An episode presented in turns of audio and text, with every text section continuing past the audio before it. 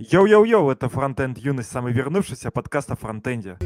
Вспомни, кто был с тобой рядом Никогда ты летала, когда падал Глаза только правду, к черту. Эту деликатность и статус.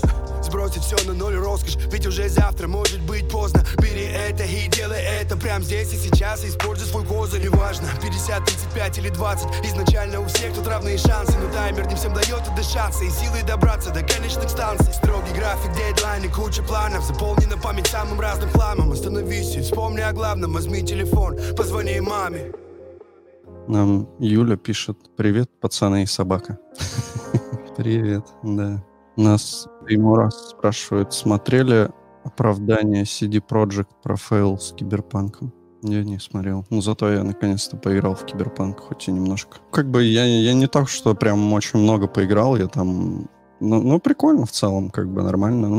Ну, со мной почему-то никто не согласился, но мне она напомнила Хитмана, потому что там у тебя, типа, два варианта. Ну, как и в Хитмане, ты можешь, типа, просто бежать и всех ебашить, как бы, и, скорее всего, у тебя ничего не получится. А можешь, типа, там использовать всякие замедления, типа, хакать чуваков, там, что-то с ними делать такое по, по.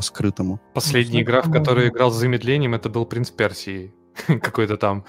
Блин, может, ты путаешь? Может быть, не Хитман, а Макс Пейн? Не-не-не, ну вот, ну как бы я понимаю, что да, замедление оно было в Макс Пейне, но я к тому, что в Макс Пейне ты как бы, ну, тебе просто надо всех заебашить, а тут надо их заебашить типа по-хитрому. Кого-то там шею ему свернуть, засунуть в какую-нибудь там коробку, типа, ну, в ящик там, кого-то типа хакнуть, там, отключить на время, типа, и в этот момент начать там ебашить как бы много людей. Ну, в общем, такое, она типа более тактическая такая игра. А ты на маке играешь, да? Не, я просто мы вот когда на Новый год тусовались, там чувак взял приставку с собой, я поиграл немного. Стараниями Ситника мы еще знаем, что там секс-механики очень разнообразные и выведенные на новый уровень. Да, возможно, но я пока не дошел до секс-механик. Видимо, они не с первых миссий начинаются. Прошлом выпуске музыка стартовая была тоже из киберпанка. Ну, на самом деле и завершающая музыка была тоже из киберпанка, но стартовая, она достаточно прям известная. И так что ставьте лайк, шарьте, если вы заценили, что это из киберпанка. Ставьте лайк на этот стрим, чтобы знали, что, что вам понравилась наша музыка. Кстати, вы могли заметить, что это первый подкаст в 2021 году. Да, и мы наконец-то взяли нормальные микрофоны наши.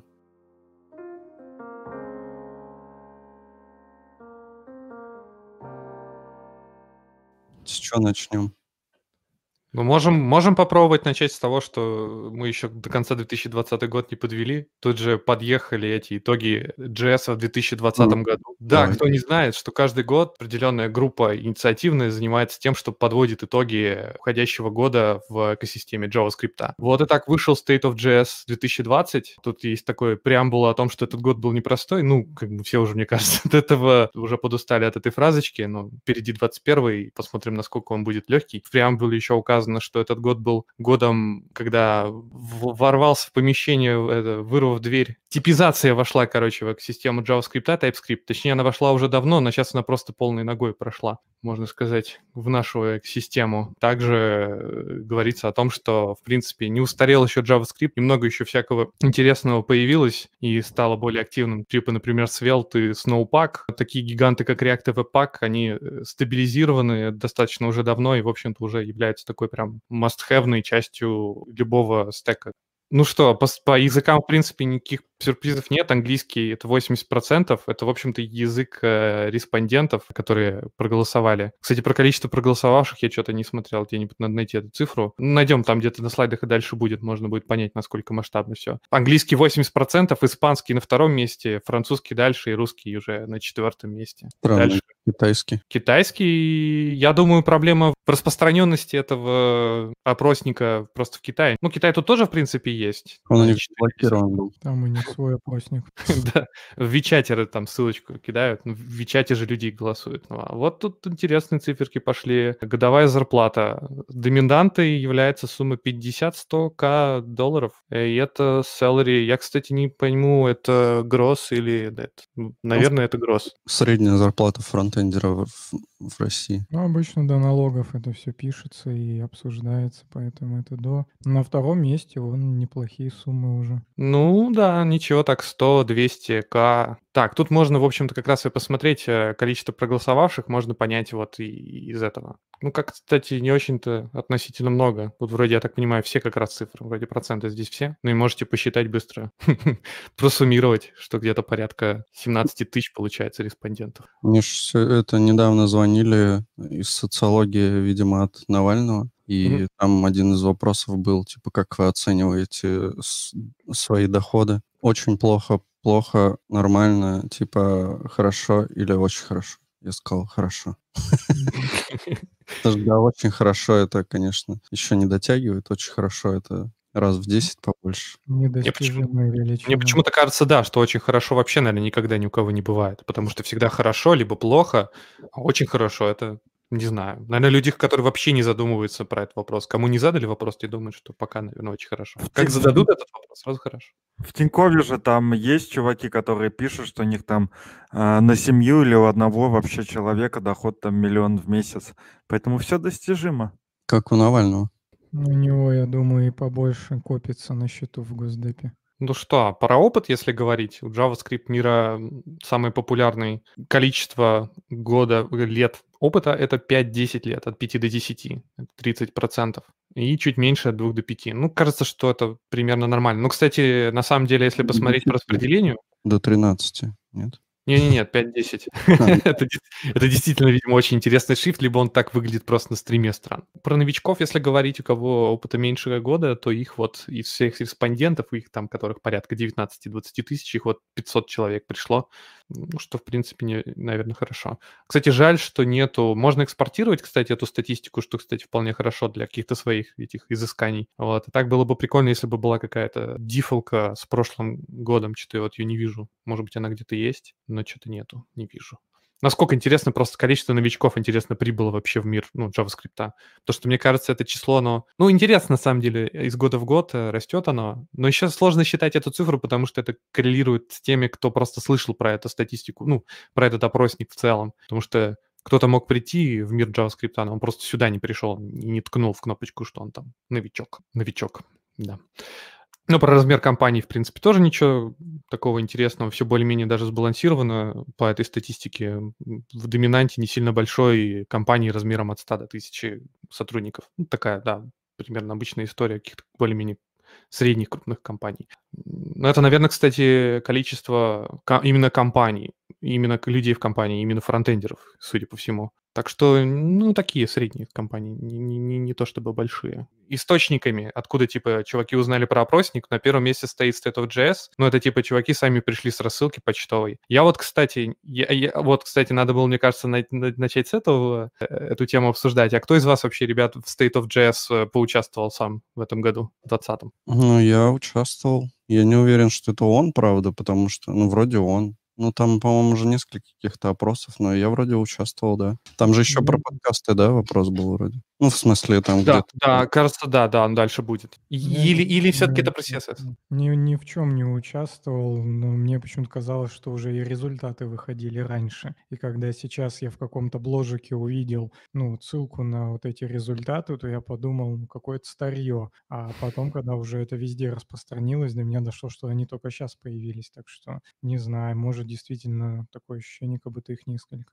Есть это State of CSS на самом деле. И, по-моему, подкасты там тоже есть. Посмотрим, кстати, сейчас мы прокрутим. Я еще просто застрелил внимание в нескольких пунктах. Надо, мне кажется, побыстрее, пободрее. State of JS. э, В общем, я про то, что, в принципе, это люди возвращаются с почтовых рассылок State of JS. А я, кстати, Лешу пропустил. Леша, а ты участвовал? Э, нет, поэтому я и молчу. Я понял. Я тоже молчу, потому что я тоже не успел. Я много раз от это, э, соспендил это письмо, возвращал его обратно, типа, напомни мне через день, и так и не добрался, к сожалению. С рассылки возвращаются довольно хорошо обратно и снова голосуют. А вторым э, сорсником является, конечно же, самая популярная социальная сеть среди фронтендеров. Это Twitter. Вот, наверное, если бы Дональд Трамп был фронтендером, то он бы, скорее всего, точно бы не смог поучаствовать, не смог бы узнать про State of Jazz, потому что, да, потому что в Твиттере он заблокирован. А кто-то просто нагуглил. Ну, это вообще, кстати, вообще самое непонятное, как можно про это видимо, гуглить JS и наткнуться на State of JS, наверное, как-то так. А кто-то узнал вообще со State of CSS, это вот на четвертом месте из источников, типа заодно. И с работы вон в следующем месте 3% узнала про то, что State of JS вообще есть. Ну и дальше JavaScript Weekly, Facebook, Reddit, прочие социальные сети. Даже через Telegram 110 человек. Поди еще и русские, русскоговорящие. YouTube, LinkedIn. Кен, а тот от Кента Дотса узнал. Да, есть веб-стандарты, между прочим. Вот так вот. Хабр, кто-то с Elm Slack узнал. Elm Slack, представляете? И это, это 14 человек пришли из Elm мира. А Echo.js это что такое? А это вроде то ли тоже, что ли, то ли рассылка, как Эхо Москвы? Нет, нет. Это, это что-то типа Hacker News, но такого лампового джессовского небольшого, судя по всему. Про следующий слайд я промолчу, чтобы, как говорится... Нет, прокомментируй, пожалуйста. Ну, хорошо, хорошо. Ну, согласно статистике State of Jazz, э, среди респондентов данного опросника 90% оказались э, люди мужского пола, 5,8% люди женского пола, и 0,9% это, как, их, как правильно назвать, люди, наверное, правильно сказать, неопределившиеся, non-binary и, или какой-то иной пол. Или 2,2% предпочли умолчать об этом. Ну, до самого интересного дошли. Да-да-да. Тут у нас есть э, статистика по расе и этнической принадлежности. Ну, тут тоже кажется, видимо, это просто очень сложно э, про это говорить, потому что вообще как бы опросник прилетел, и, да, допустим, тот же самый Китай, он вообще, согласно статистике по стране, он, например, вообще отсутствует у нас.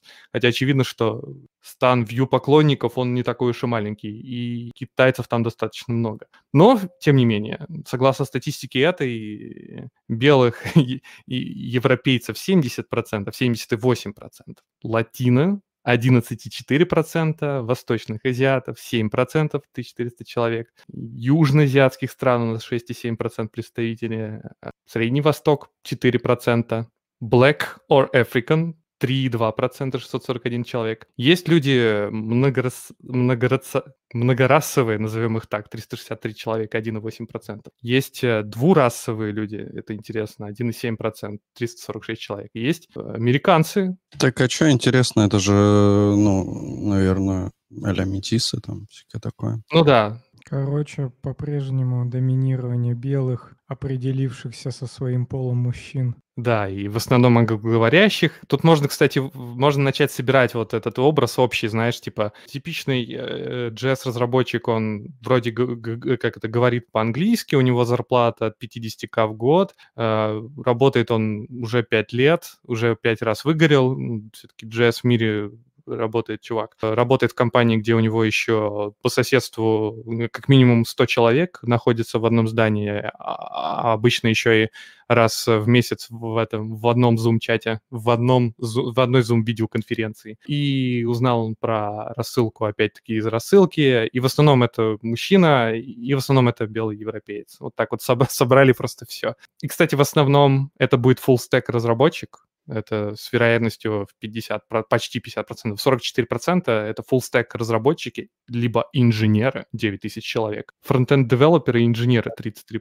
Есть комментарий. Просто я нам говорит, после коронапаузы много пришло. Долго дома люди без дела сидели. Кто-то из них с пользой провел это время. Тяжко же будет на джун-собесах. Это, ну, наверняка, да. Что ж, да, ну, мы всегда рады приветствовать новичков. Да, я надеюсь, что э, меня это ребята разделяют мои. Да, мы, кстати, не знаем, нам надо сделать State of Frontend юность, чтобы узнать, сколько наши слушатели зарабатывают денег и... Насколько успешны. Да, на какой они должности находятся. Можете написать в комментарии. Ну, можно без зарплаты, но позицию можно... Ну, лучше с зарплатой, конечно. Можно написать хотя бы довольны вы своей зарплатой. Блин, нет, это глупый вопрос, все будут писать недовольны. Про сектора примерно все понятно. В основном это программирование, технические туловины. Ну, кстати, это интересно. 60, 35,9%, 36% респондентов э, сказали, что они работают в области программирования или разработки технических инструментов. Вот так вот. Ну, что это вообще такое? Программирование ради программирования? Типа ты учитель, просто учитель, но при этом поучаствовал в вопроснике JavaScript Survey. Ну, здесь, я думаю, скорее всего, подразумевается сектор, в который включены всякие инструменты типа код Sandbox, код Spaces, например, или там, не знаю, миллион всяких инструментов, NPM, там вот это вот все. Это что же относится, типа, к программированию техническим инструментам? Ну, там всякие, не знаю, кто с WebAssembly, там вообще всякие чуваки, которые там из Mozilla куда-нибудь там все смигрировали. Саня, а ты сеньор? Я инженер. Остановимся, остановимся на этом. Есть первый комментарий. Ты ему раз пишет нам software инженер middle. Денег всегда не хватает.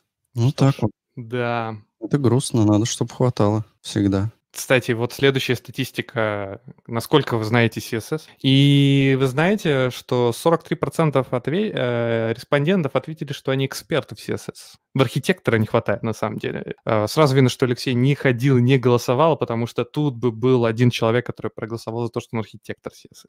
Если бы такой пункт был архитектор, тогда бы здесь архитекторы бы линировали. Мне кажется, люди просто... Короче, у меня есть ощущение, что те, кто проголосовали Advanced, знают лучше, чем э, те, кто проголосовали, что они эксперты. И, возможно, ты сейчас будешь э, отсылать к Даннингену Крюгеру. А один процент респондентов сказал, что у них вообще нет знания CSS. Ну, нормально. Все-таки Node.js как минимум есть. И мы не только на фронтене существуем, а еще и на сервере. Так, что вот. А вот э, профессиональный уровень JavaScript тоже, возможно, сейчас Алексей тоже может э, воспользоваться своей предыдущей репликой про то, что вот 52% респондентов, которые ответили, что они знают э, JavaScript на уровне эксперта, возможно, не так хорошо его знают, как э, представители из группы который вообще на третьем месте находится, 22,3% респондентов ответили, что они по advanced, по уровню знания JavaScript, а вот на втором месте intermediate. Вот Было бы интересно еще спросить, сколько людей читало спецификацию и сравнить вот с этим. Ну, слушай. И еще какой-нибудь вопрос такой в, в том же духе. Как работает Event Loop? Чем отличается э, var от let? Как работает Event Loop в HTML? Там да, нас вот спрашивают, есть ли архитектор HTML. Видимо, тут не было такого вопроса. Чет четверо таких перед тобой. Да ладно. А кто, вот кто из вас в последний раз на чистом HTML писал? Я недавно, говорю, писал, да. Я тоже, я добавлял stack style в HTML, которую типа webpack потом билдит. Ну, я тоже что-то такое делал, но там я бы не читал это честно, потому что это э, был код на PHP, и там, я не знаю вообще, как это считать, когда вот э, это говно PHP стиль, когда у тебя в середине, ну, идет PHP, HTML, PHP, HTML в одном файлике. Это PHP или HTML? Это лапша. Это ду, ду, ду, ду. это называется. Ну, вообще, это, наверное, правильно, ну, если так правильно сказать, это шаблон. Это биллинг. Я, я точно в августе писал прям чистый HTML вот для, для, для дополненной реальности. Там еще настолько все сыро, что ни с каким реактом это никогда не заработает нормально. И, соответственно, ты просто открываешь .html и погнал HTML, бади там, и туда это все вставляешь на, ну, на таком а-ля HTML-like синтаксисе, там он расширенный. У нас на связи Роман, верстальщик руками из Ravel. Я недавно на электроне делал штуку, вот это, конечно, огонь просто. Давайте, мне кажется, к самому интересненькому надо подходить, пропустить все остальное, конечно же, к технологиям. И тут мы увидим нечто интересное. Смотрите, что происходит. Смотрите, Ember получил негативных много отзывов, так еще и приходилось использовать эту технологию меньшему количеству людей. Где-то это, один Алекс Кануников. да. Но это, кстати, тоже такая, знаешь, статистика интересная, что используют меньше и негативных отзывов больше. То есть это типа люди, которые не использовали, возможно, и пришли и сказали, им кто-то сказал, что вообще нет. Ну, скорее это не, не репрезентативная выборка, потому что три человека там сказали, что Эмбер э, не очень, и все. Ну и Галп, ребят, вот вы еще помните про такую технологию? Конечно. Угу. Больше негативных отзывов гораздо, но пользуется чуть меньше. Но в лидерах давайте топчики. Ну вот TypeScript, э, кажется, понятная такая у него тенденция к тому, что используют все больше людей, отзывов негативных все меньше. Кажется, тут не должно возникать. А, мне, меня больше всего интересует веб-пак. Веб-пак вот. Ай, сейчас. Веб-пак вот. Веб-пака все нормально. Ну как? А, от... Это нормально, мне кажется, что отзывов типа негативных там, ну как бы есть определенное количество. Ну вот вы а... сами скажите, что приятнее, Gulp или webpack? Конечно же, ENB. Grunt. Ну, в смысле, Gulp это task менеджер, ты там сам решаешь, как его там нагружать и так далее. Он априори довольно простой. А веб-пак, он уже из коробки ебанина какая-то лютая. И я не понимаю, как можно считать, что веб-пак приятнее, чем галп. Да, он более старый, но это что, иджизм, что ли, или что? Если мы оцениваем именно с точки зрения приятности, то веб-пак вообще говнище лютое. Тут галпом, знаешь, кашку не сваришь. В смысле, что галп это тебе все-таки оркестратор тасок, тебе сборщик все-таки нужен. ВП, кажется, немножко просто другую нишу занимает. Ну, я не сравниваю не совсем корректно. Не, ну я имею в виду по user experience. Тоже по user experience, ну понятно, что есть стандартная вот эта вот тема про то, что настроил веб-пак и стал веб-пак инженером и все такое. Но на самом деле не знаю, я в последнее время я сталкиваюсь с веб-паком, и я настройкой занимаюсь не очень долго, и все довольно хорошо. Но я знаю, что бывают сложные кейсы, когда ты будешь сидеть и очень для большого приложения сидеть и страдать с веб-паком, особенно после обновлений. Это правда. Зато он, реш... Зато он на самом деле позволяет тебе много сделать, в принципе. Но, естественно, в веб-паку замену идут всякие новые всякие инструменты, более хипстерские, которые подходят немножко с другой стороны к вопросу сборки приложений, там, модули используют, вот это вот все. Так что веб-паку скоро тоже придется весело. Веб-пак позволяет тебе э, скрасить пару вечеров. Да. Еще и надо просто по-любому настраивать, прям по-любому, да, ты не можешь заиспользовать гал, потому что он ничто, он просто task-менеджер. А веб-пак многое уже умеет из коробки, и по факту, когда ты хочешь что-то там в нем копошиться, это значит, у тебя есть какая-то просто своя специфика, которая не идет там плюс-минус из какой-то там конфигурации дефолтной из какой-то коробки, и ты вот поэтому там начинаешь что-то ковыряться. Потому да что, ничего ну, сам... не может без настроек, вообще ничего не может. Я уже тысячу лет не настраивал, и последний раз я настраивал для SVG-шек там какую-то историю, потому что это чисто наши приколы были с этими SVG-шками. Это не прикол, а, если не умеет SVG. Да умеет, там все нормально, бац, воткнул, блин, и все работает. Поставил миллиард лодеров просто. Да. Нет, ничего уже, тысячу лет ничего не настраивал. Так у тебя, лет. наверное, и скрипты не заэджектены. Ты веб-пак конфиг вообще видел? Ты веб-пак конфиг вообще свой видел? Я видел эту всю, всю, всю парашу, но просто сейчас уже, кажется, никто это там не берет и с нуля не поднимает. Все используют какие-то там инструменты из разряда там какой-нибудь Create React App или э, Next, ну что-нибудь там используют такое, где у тебя все это уже под капотом, и ты только занимаешься тем, что подхачиваешь, расширяешь это все. А если ты всем, ну, если ты эти инструменты не используешь, значит, ты делаешь что-то совсем довольно довольно простое, и тогда можно какой-нибудь парсель взять или еще какую-нибудь zero configuration херню, и она как раз справится с твоим вот с этим простым вообще без настройки. Поэтому галп непонятно вообще нафига нужен. Ну, понятно, вот таски просто прогонять для чего-то супер специфичного, прям вообще супер, мне кажется. Должно быть что-то специфическое, кастомное. Да, то смотрите, каким бешеным темпом GraphQL просто летит вверх и чуть-чуть влево.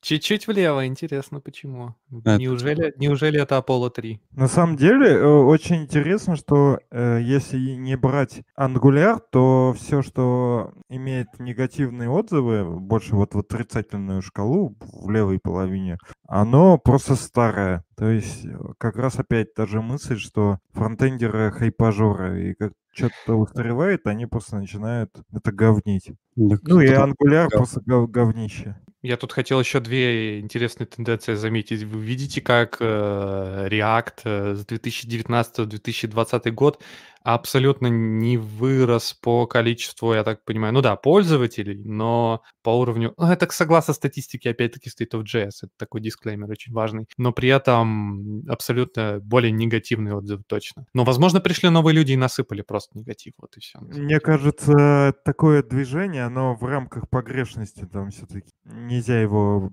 по нему делать какие-то выводы. Там буквально да. на пипиську сдвинулось. Ну, он там у React Native так тоже. Ну, тоже, кстати, не очень много сдвинулся, на самом деле, да. Ну, тут куча всяких таких небольших движений. Самый большой, по-моему, телодвижение, не знаю, у меня просто тут немножко этот э, камера закрывает экран чуть чутка, но кажется, что самое большое, ну, Ангуляра, кстати, да, так нехило. Галпот, конечно, вообще как метеор, как, как комета улетел э, в негативную зону. Про Data Layer, кстати, тут отдельно есть. вот она, вот она что. Интересный тоже график есть э, удовлетворенности, интереса, использования и э, соотношение знакомства вообще с технологией. Кажется, что тоже всем очевидный факт, что Redux поплыл немножко в сторону... Дэн, Дэн Абрамов от него отказался. плохого ребенка. Здесь тоже все понятно, что GraphQL подрос, Apollo Client, соответственно, с ним тоже. Кстати, странно, на самом деле. Э, Александр, как э, из нас э, самый товарищ из мира GraphQL, можешь сказать, почему вообще в статистике используется и GraphQL, и Apollo Client? Типа, почему их не объединить? Потому что, ну, есть еще Relay, как минимум, и mm-hmm. я так понимаю, что просто GraphQL как технология в целом, и Apollo Client как один из, одно из решений для использования GraphQL. Тут есть ниже Relay. Да, ну... Relay-то понятно, GraphQL непонятно, что здесь делает. Ну да, на ну, самом типа, деле. Давайте а, HTTP сюда добавим. А как график называется? Называется Data Layer. Ну а, да, ну... это странно. А, и тут можно потыкаться кто про что знает. Про GraphQL знает больше, про Redux меньше. Ну, кажется, тоже ничего на самом деле интересного. Про Relay еще меньше. Есть еще X-State, между прочим, который появился в 2020 году, в 2019 даже скорее, да, тут, в принципе, то это отмечено. Ну, нету тут рефлектора, да, и вот этой всей новомодной штуки. Единственное, что здесь растет, это GraphQL, а все остальное падает. А по использованию GraphQL не растет, соперничает с Redux. А про интерес э, тоже понятно все. GraphQL растет, Redux стремительно падает вместе с релеем, мобексом. Ну, это, по-моему, это довольно очевидная статистика. Ничего довольно ну, интересного. выборка, потому что если был бы рефлект, тогда он бы тут тоже бы рос, по сути. Рефлект и плюс еще там какой-то... Эффектор. Эффект. А, эффект на эффектор и какая-то там еще технология, которую сетник хайпит. Вот они бы явно росли, они бы, наверное, не были бы какими-то популярными с точки зрения объема пользователей, конкретных юзеров. Во-первых, они бы росли по этим юзерам и росли бы по удовлетворенности и радости от этого всего, потому что это какие-то новые чуваки, юзают новые технологии. Так он просто сюда не попал, потому что им никто не пользуется. Вот и все. Ну, типа, да, по, по сравнению с... Совсем так. Им скорее... Ну, я же говорю, тут важный дисклеймер, что сюда попадает и тот, кто сюда пришел. Сюда пришло 20 тысяч человек. Ну, такое. Ну, плюс изначально же, наверное, ну как, там же есть на выбор несколько вариантов, когда ты голосуешь, и, по-моему, в некоторых местах ты можешь дописать что-то сам. И, скорее всего, просто ну, не, не попал, да, вот от тех людей, кто проходил этот опрос, просто э, среди них, видимо, не набралось достаточное количество таких чувачков. Про бэкэнд э, фреймворки тоже, в принципе, мне кажется, ничего сверхъестественного нет. Э, Страпи. Ми- Страпи. Да, вон там стрэпы. А, да, да, действительно. Тоже такое себе страпи, это вообще ни разу не аналог ни Неста, ни Экспресса, ничего. Это вообще другая совершенно херня. Как... Что здесь забыл этот страпи, вообще непонятно. Это просто... Ну, Гэтсби тут тоже как бы так. Некая база. Ну, Гэтсби хотя бы тебе приложение сделает, ну, типа, сгенерит. Ну, тоже, да, тоже согласен. Что он тут делает? А вот страпи-то это вообще прям какая-то хрень. Тут можно и просто еще пачек сюда напихать под подобных каких-то штук для работы с базами и с какими-то там массивами данных. Смешно, что тут Хапи э, попал два раза в статистику удовлетворенности этой технологии в 2017 году и в 2020, но в промежутках ничего нет, данных вообще нет. То есть кто-то залетал в 17-20 году. Может быть, даже один и тот же человек, кто знает. Ну, по интересам, мне кажется, тоже, наверное, все очевидно. Можно, кстати, реально надо было какую-нибудь лотерею устроить, попробуйте угадать. Вообще все похоже, на самом деле, по-моему, примерно одинаковые уровни. Хотя вот Экспресс, он немножко подрос по уровню интереса к этой технологии со временем, с 2019 Он года. подрос как раз из-за Nest, потому что Nest, наверное, под капотом, ну, не наверное, а точно by default использует под капотом Экспресс, и, видимо, ну, как-то Экспресс начал проседать, что всем надоел вот этот низкий уровень О. и э, лапша, и когда появился Nest, все на него пересели, но при этом им пришлось опять подразобраться и, в общем-то, иметь представление про Экспресс, потому что он под капотом. Ну да. Ну вот, как-то так. Ну, кстати, и build- tool ы давайте, мне кажется, напоследок можно еще обсудить, потому что тоже довольно такая технология, которая, по-моему, хайпанула в 2020 году, да и в 2019 тоже в связи с написанием инструментов сборки на разных языках, с разными подходами, со всем вот этим вот делом. И тут статистика, она очень сильно э, оборвана из-за того, что многие туловины, они как раз-таки стрельнули и появились относительно недавно. Тот же самый ESBuild, Snowpack, Snowpack, или так, наверное, правильно его произносить.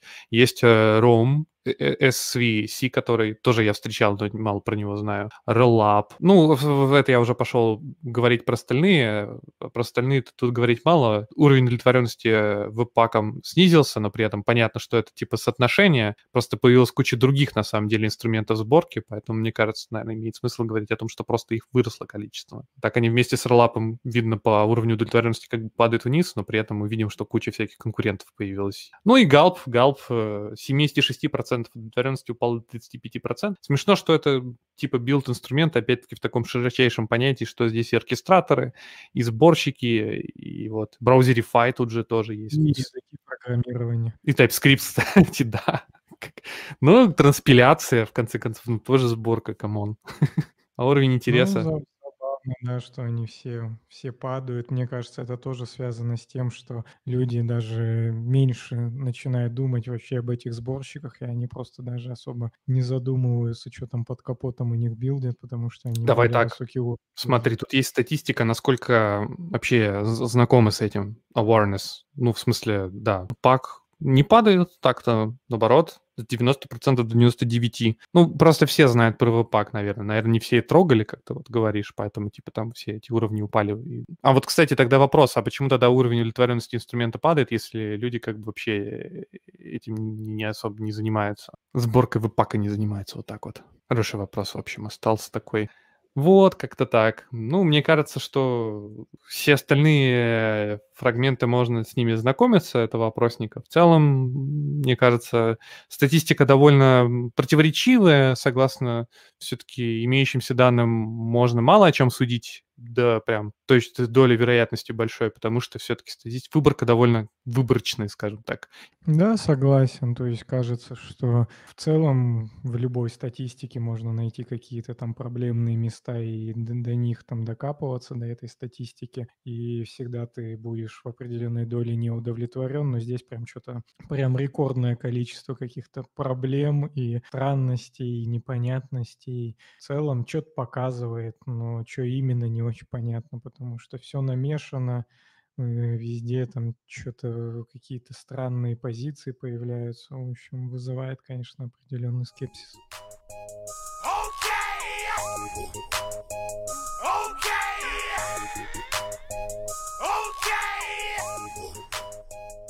Давайте э, напоследок этой темы вопрос такой задам. А, Как вы считаете, что стрельнет в 2021 году? Такое вот вам, знаете, давайте попробуем, погадаем на невидимой кофейной гуще, попробуем подумать, какие технологии вот именно в этом году. Может, вас лично заинтересует.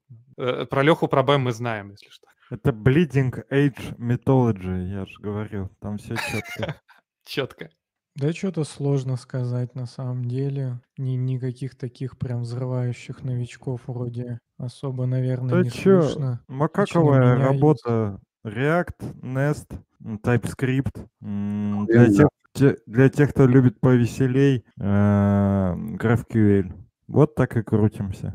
Блин, нам сегодня дизайнеры показали такие, ну, типа, а новое видение нашего интерфейса. Там, конечно, вообще такой космос. Я просто сидел, офигевал от того, как потом это делать вообще. Прикольно. На самом деле, не знаю, ну, мне вот нравится...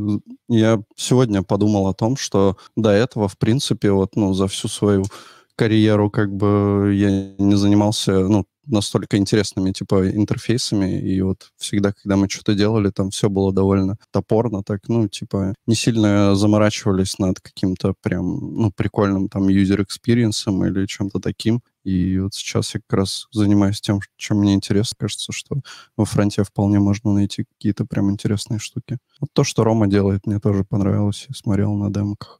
Ну, тут, если говорить, что лично меня, да, там может э, как-то заинтересовать, то это вот про всякие там дополненные виртуальные реальность. Ну, понятно, что это никуда не стрельнет и не вовлечет сюда фронтендеров э, сильно много, потому что фронтендеры сюда придут самые последние. Но, кажется, вот WebRTC как-то оно должно вот на фоне коронавируса и всей этой волны развиваться, если говорить не о конкретных там каких-то прикладных да, технологиях, а больше про стандарты, то все больше должно появляться каких-то инструментов, удобных для работы с этим, это обсуждение этого всего и в целом быть на слуху, потому что кажется, что там есть куда расти, и запрос на это тоже есть. Поэтому выглядит, что здесь может что-нибудь появиться, не знаю, удобное, прикольное, чтобы прикольные делать э, всякие вот такие трансляшки, вообще не используя никакие сторонние инструменты, а там в три клика поднимать свои, что-нибудь такое может быть.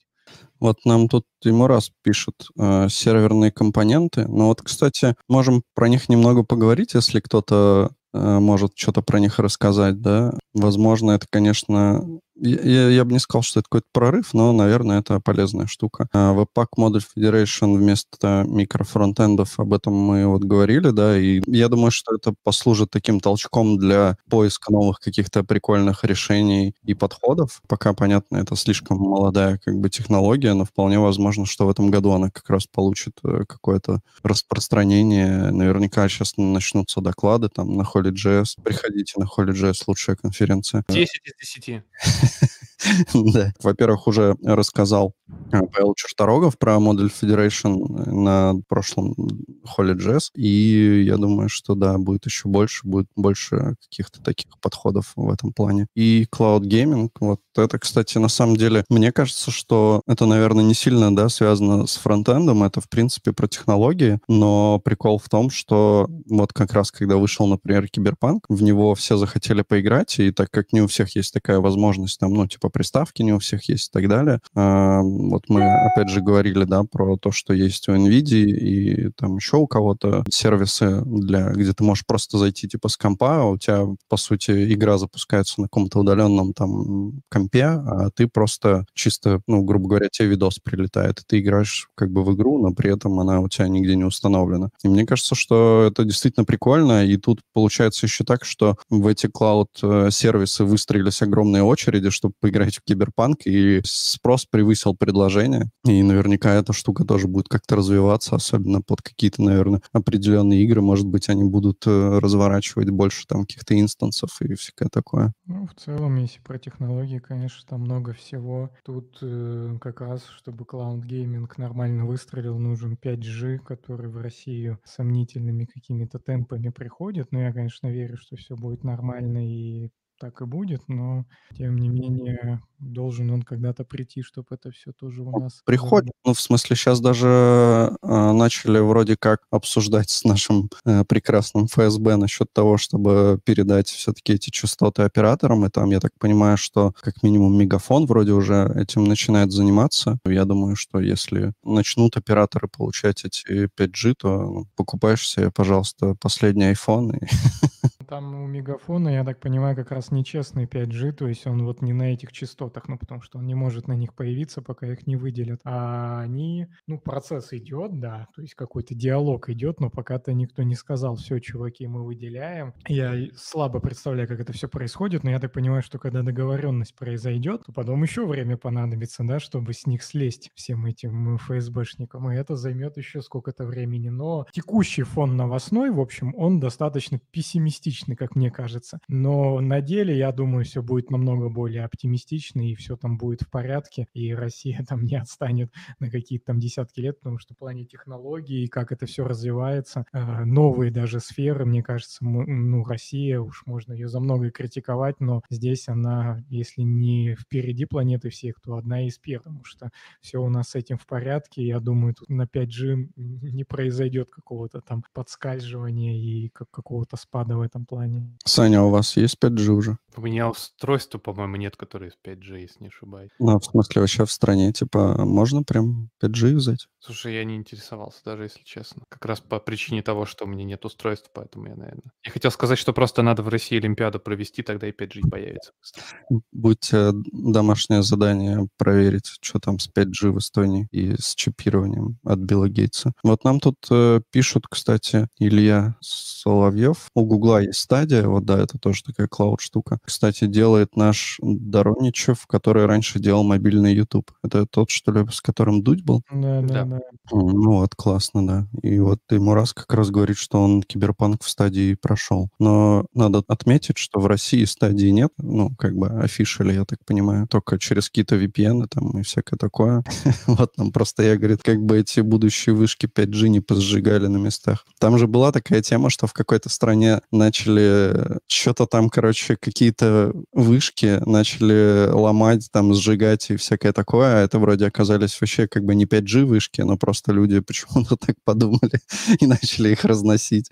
Ну, их особо, мне кажется, просто даже и нигде их особо и нет, чтобы их сносить. Это, да, в Великобритании было. Наводит, э, конечно, некую печаль. Вот когда вспоминаешь, я только что говорил, что у нас тут все прекрасно. Не все к нам приходит. Вот это немного огорчает, потому что прям нас в самых bleeding edge штуках они до нас не доезжают. То есть, опять же, стадия официально, да, там не доезжает. VR-устройств практически вообще никаких официально в России нету. Там какой-то HTC только есть или что-нибудь в этом районе. И они все стоят дороже, потому что в России видимо, есть какие-то проблемы сертификации со всем этим, потому что там это не просто мобильник, а это некий, грубо говоря, мобильник, который у тебя на лице. И из-за этого там дополнительные идут требования к сертификации, потому что это все соприкасается с твоей кожей постоянно, потеет там и вот эти все проблемные зоны. И, например, еще нету каких-то стриминговых сервисов, не всех есть. То есть тут как и проблемы с каким-то завозом в Россию этого всего и сертифицировано в России, так и просто бизнесовые новые проблемы, что почему-то Россию не все бизнесы считают такой приоритетной страной для запуска. То есть, например, Диснея в России нету, хотя, мне кажется, в России бы он тоже на ура бы заходил, потому что тут у нас как-то любят вот эту всю диснеевскую движуху намного больше, например, чем в Европе по статистике в России любят Дисней компанию и их продукты. И вот эти все вещи, они немного, конечно, огорчают, почему Россия какой-то такой прям рынок не первой волны. Так плюс-минус всегда, наверное, было, но тем не менее. Вот говорят, что вышки 5G распространяют коронавирус, поэтому их сжигают в Англии. Не такая уж и свежая новость.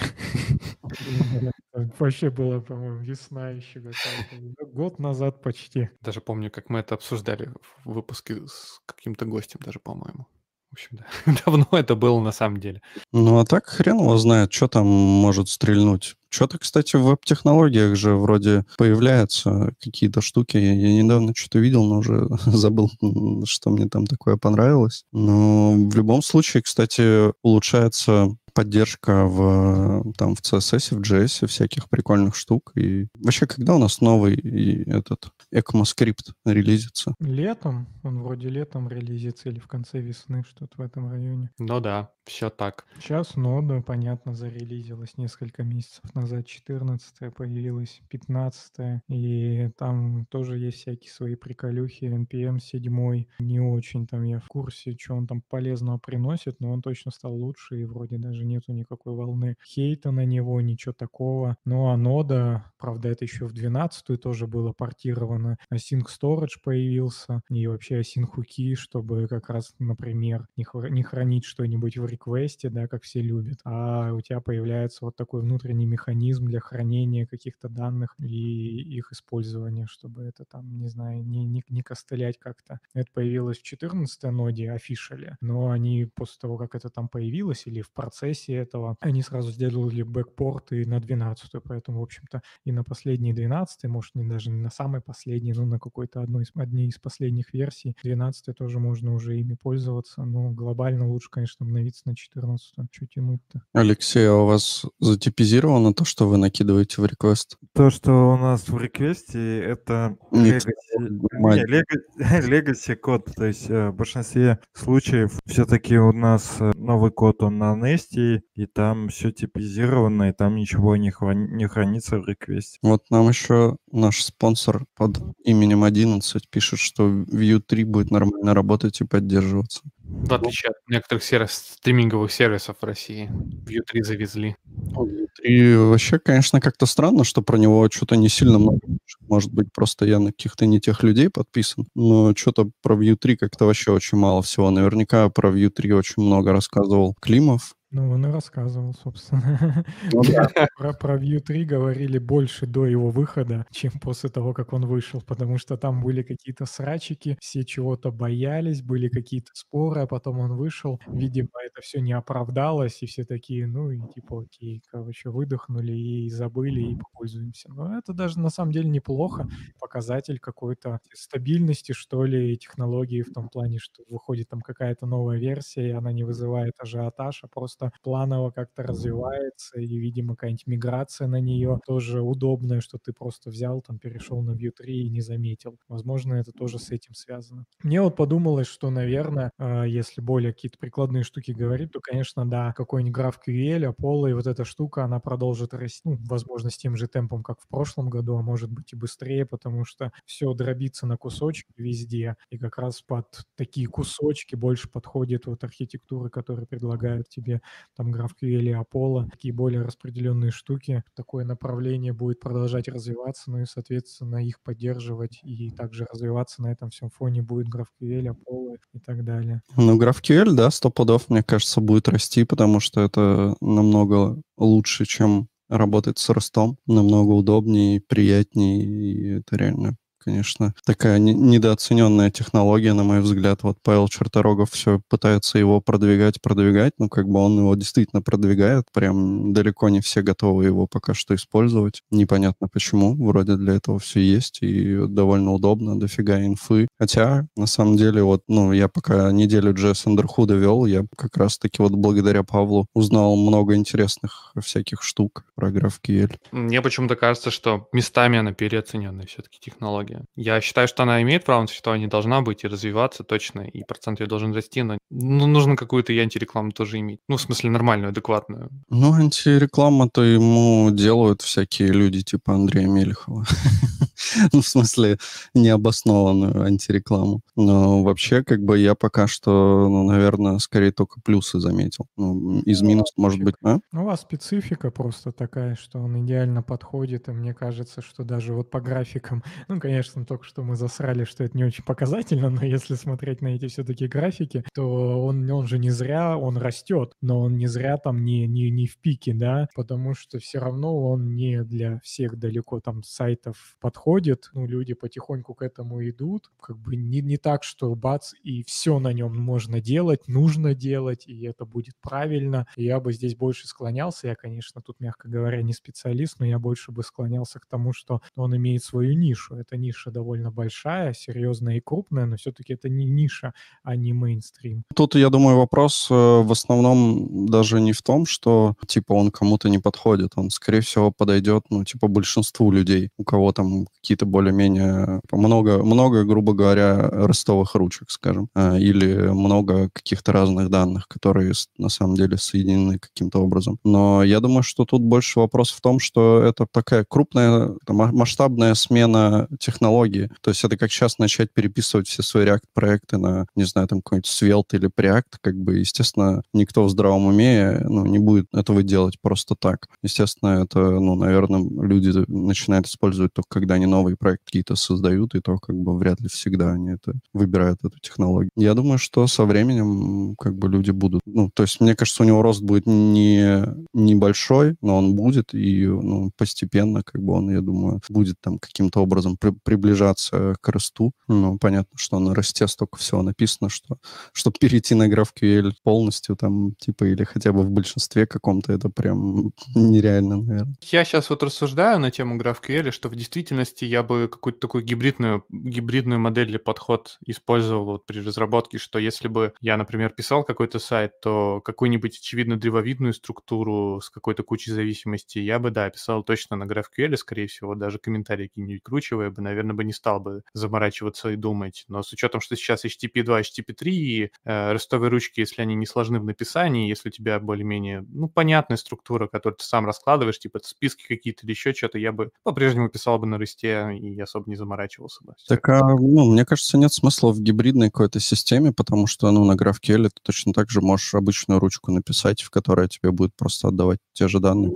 Это даже в коде точно так же. Ну, архитектура все равно по-другому немножко будет выглядеть. Нет? Да, практически точно так же. Ну, что у тебя есть? Ну, лот балансить я все равно это по-другому бы стал. Ну, это уже, да, отдельный, конечно, вопрос насчет лот баланса. Но там, опять же, есть встроенные э, всякие штуки для того, чтобы там и вот всякие, как они, циркулярные зависимости и запросы. Ну, то есть ты можешь сказать, что там в глубину не больше стальки-то можно запрашивать там или, ну, какие-то такие вещи всякие. Я просто к тому, что я просто изначально простые вещи бы не стал переусложнять на самом деле. А, ну, это просто как бы не переусложнение. Это кажется, что это, это переусложнение. С, точки, с точки зрения кода это проще, я согласен. С точки зрения, ну, типа, потом поддерживаемости, ну, я в плане административном э, load balancing я упомянул. Некоторые вещи мне, например, проще все-таки оставить. Ну, давайте попробуем, может быть, мы как-нибудь зашедулим, может быть, каким-нибудь отдельным спецвыпуском это противостояние GraphQL или REST. Я так хочу предложить и пойти куда-нибудь mm-hmm. дальше. Я хотел еще немного в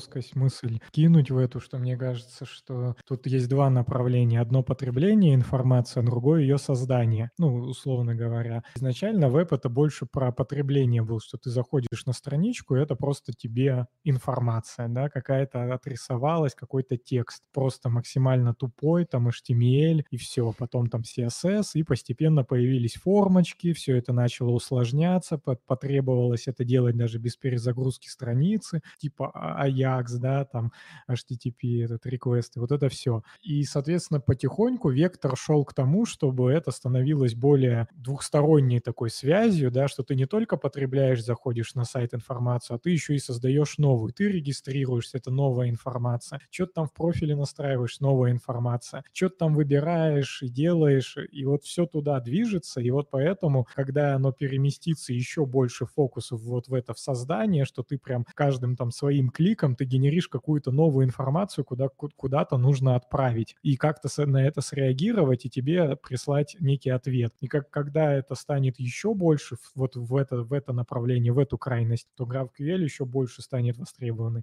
А пока очень много... Абсолютно не согласен. Так он же не про это. Это про структуру данных скорее вопрос. Структура данных просто сложнее стала в действительности. А, про интеракцию, как и раньше было, так и сейчас остается. И GraphQL, мне кажется, мощен тем, что он просто... Ну, то, что это типа... Ну, это граф, короче. Он из Фейсбука поэтому и стрельнул, что это граф, ну, это про графа. Если у вас какая-то прям реально глубокая сеть данных. Процентов 70 сайтов, они как были крудами, они так и останутся, и это нормально. Но если у, вас, у тебя там есть какая-нибудь вот... Самый идеальный пример реализации, конечно, GraphQL для меня, который я знаю, это, конечно, Facebook, очевидно. Там реально граф, ну вот честно. Поэтому там действительно он и стрельнул. Но если вы не соцсеть пишете, то как бы иногда, если вы что-то похожее пишете по предметному, что взаимодействие, что все эти элементы между собой сильно связаны между собой, более сложной связи, чем просто э, создатель и что он создал, а типа там еще более сложный. Два плюса больших есть. Один плюс это, ну вот как ты сказал, да, это что э, легко можно запрашивать сложные структуры данных, а второй плюс это код-генерация и э, типи, типизация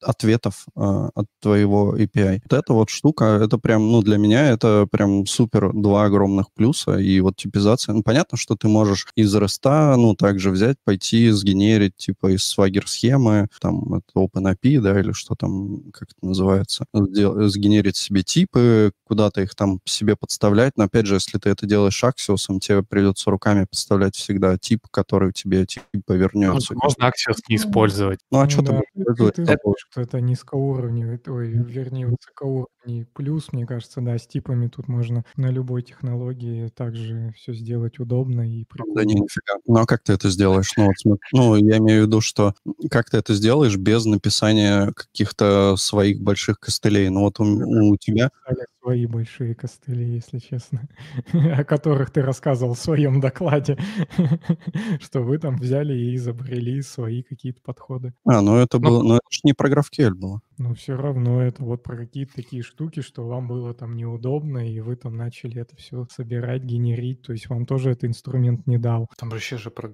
вообще не про GraphQL было, честно говоря, тоже, там, да. да.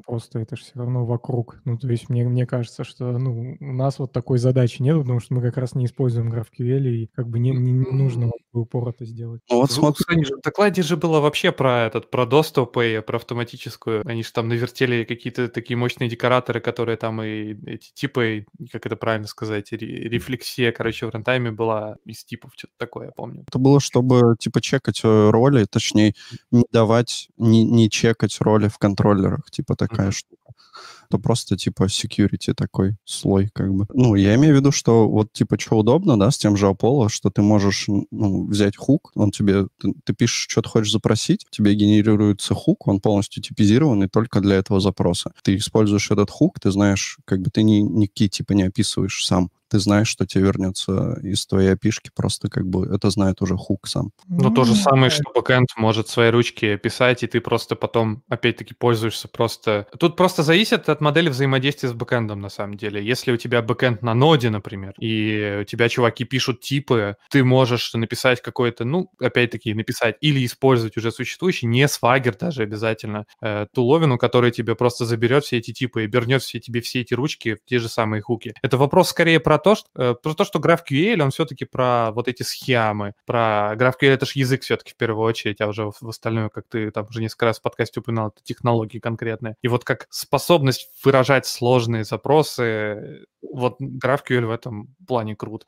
А в плане инструментария вокруг, ну, в любом языке можно навертеть все эти мощные штуки. Вообще нам надо любые другие языки смотреть, там уже все-таки инструментарий побогаче, чем на JS, и можно много чего забрать оттуда. Я согласен, да. Я тоже согласен. Я, я просто говорил о том, что если вот у тебя будет больше, одно дело Википедию открыть, просто там текст тебе прилетит, ты одну ручку дернул и все. А если Не. у тебя больше итераций на странице, то у тебя больше сущностей. И, соответственно, ты придешь на какую-нибудь страницу, а тебе надо, вот как ты говоришь про соцсеть, тебе там нужно 500 вообще виджетов сделать. И тебе нужно будет при загрузке страницу либо пойти там в 10 ручек сходить в разных, либо это все агрегировать в какую-то одну ручку ты пойдешь, но там где-нибудь на бэкэнде это будет будет агрегация вся происходить. Come on, come on, ну типа HTTP 3 уже на дворе. У тебя это достаточно дешевле, чем было раньше. И у тебя все равно все упрется в то, что у тебя структура базы данных. Ты не, не можешь придумать сложнее штуку, чем она у тебя лежит в базе. Базу изначально просто делают максимально простой, иначе будет сложно. Ну, как бы можно, конечно, навертеть, и понятно, и туда сложных запросов. Но я к тому, что я считаю, что все-таки, как ты говорил, вот ты Википедию в пример взял про то, что там она на странице, где у тебя там сотня, 50 виджетов, ну, у тебя каждый из этих компонент может более-менее ответственно сам подойти к запросу своих данных. Вот взаимодействие между ними, да, это другой вопрос. Но опять-таки, если у тебя это все-таки конкретно виджеты, то ты, типа, они все у тебя пойдут и запросят нужные данные. Вот mm-hmm. про нормализацию структуру, про нормализацию полученных данных, которые там, если есть у тебя, э, там, не знаю, список э, авторов или там ты предактировал автора, а там где-нибудь у этого автора там им, ему принадлежит какое-то количество постов, и надо, чтобы у тебя автоматически обновился и обновились все эти авторы, то, в принципе, ты же можешь эту туру все равно более-менее разложить. Просто она у тебя глубже не станет. Вот если ты начнешь там в третий ряд это укладывать, типа лайки конкретного пользователя, конкретным комментарием, то это уже, по-моему, соцсеть все-таки. Неохота 10 раз, во-первых, ходить, э, раз, а во-вторых, неохота лишние данные получать, потому что если ты зашел сущностью неким юзером там одним, то тебе этот виджет должен показать что-нибудь. Нормализуй свою структуру данных, в чем проблема? Вот, так ты и будешь там писать какие-то вот эти все ручки. Напиши, напиши это один раз. Есть нормалайзер, может быть, ты слышал про такой инструмент. Как раз это все и сделаем GraphQL. Ну, типа, а за- зачем? Ну, то есть понятно, что можно его использовать, а в принципе для каких-то простых кейсов можно не использовать. Ну, все логично. Мы, по-моему, опять возвращаемся к этому, что GraphQL имеет своим право на существование, но нужно все-таки надо думать, прежде чем что-то использовать. Еще удобно то, что с Apollo тебе не нужен стейт менеджер. Вот это вообще просто огонь темы. В жопу стейт менеджера, в жопу редакс.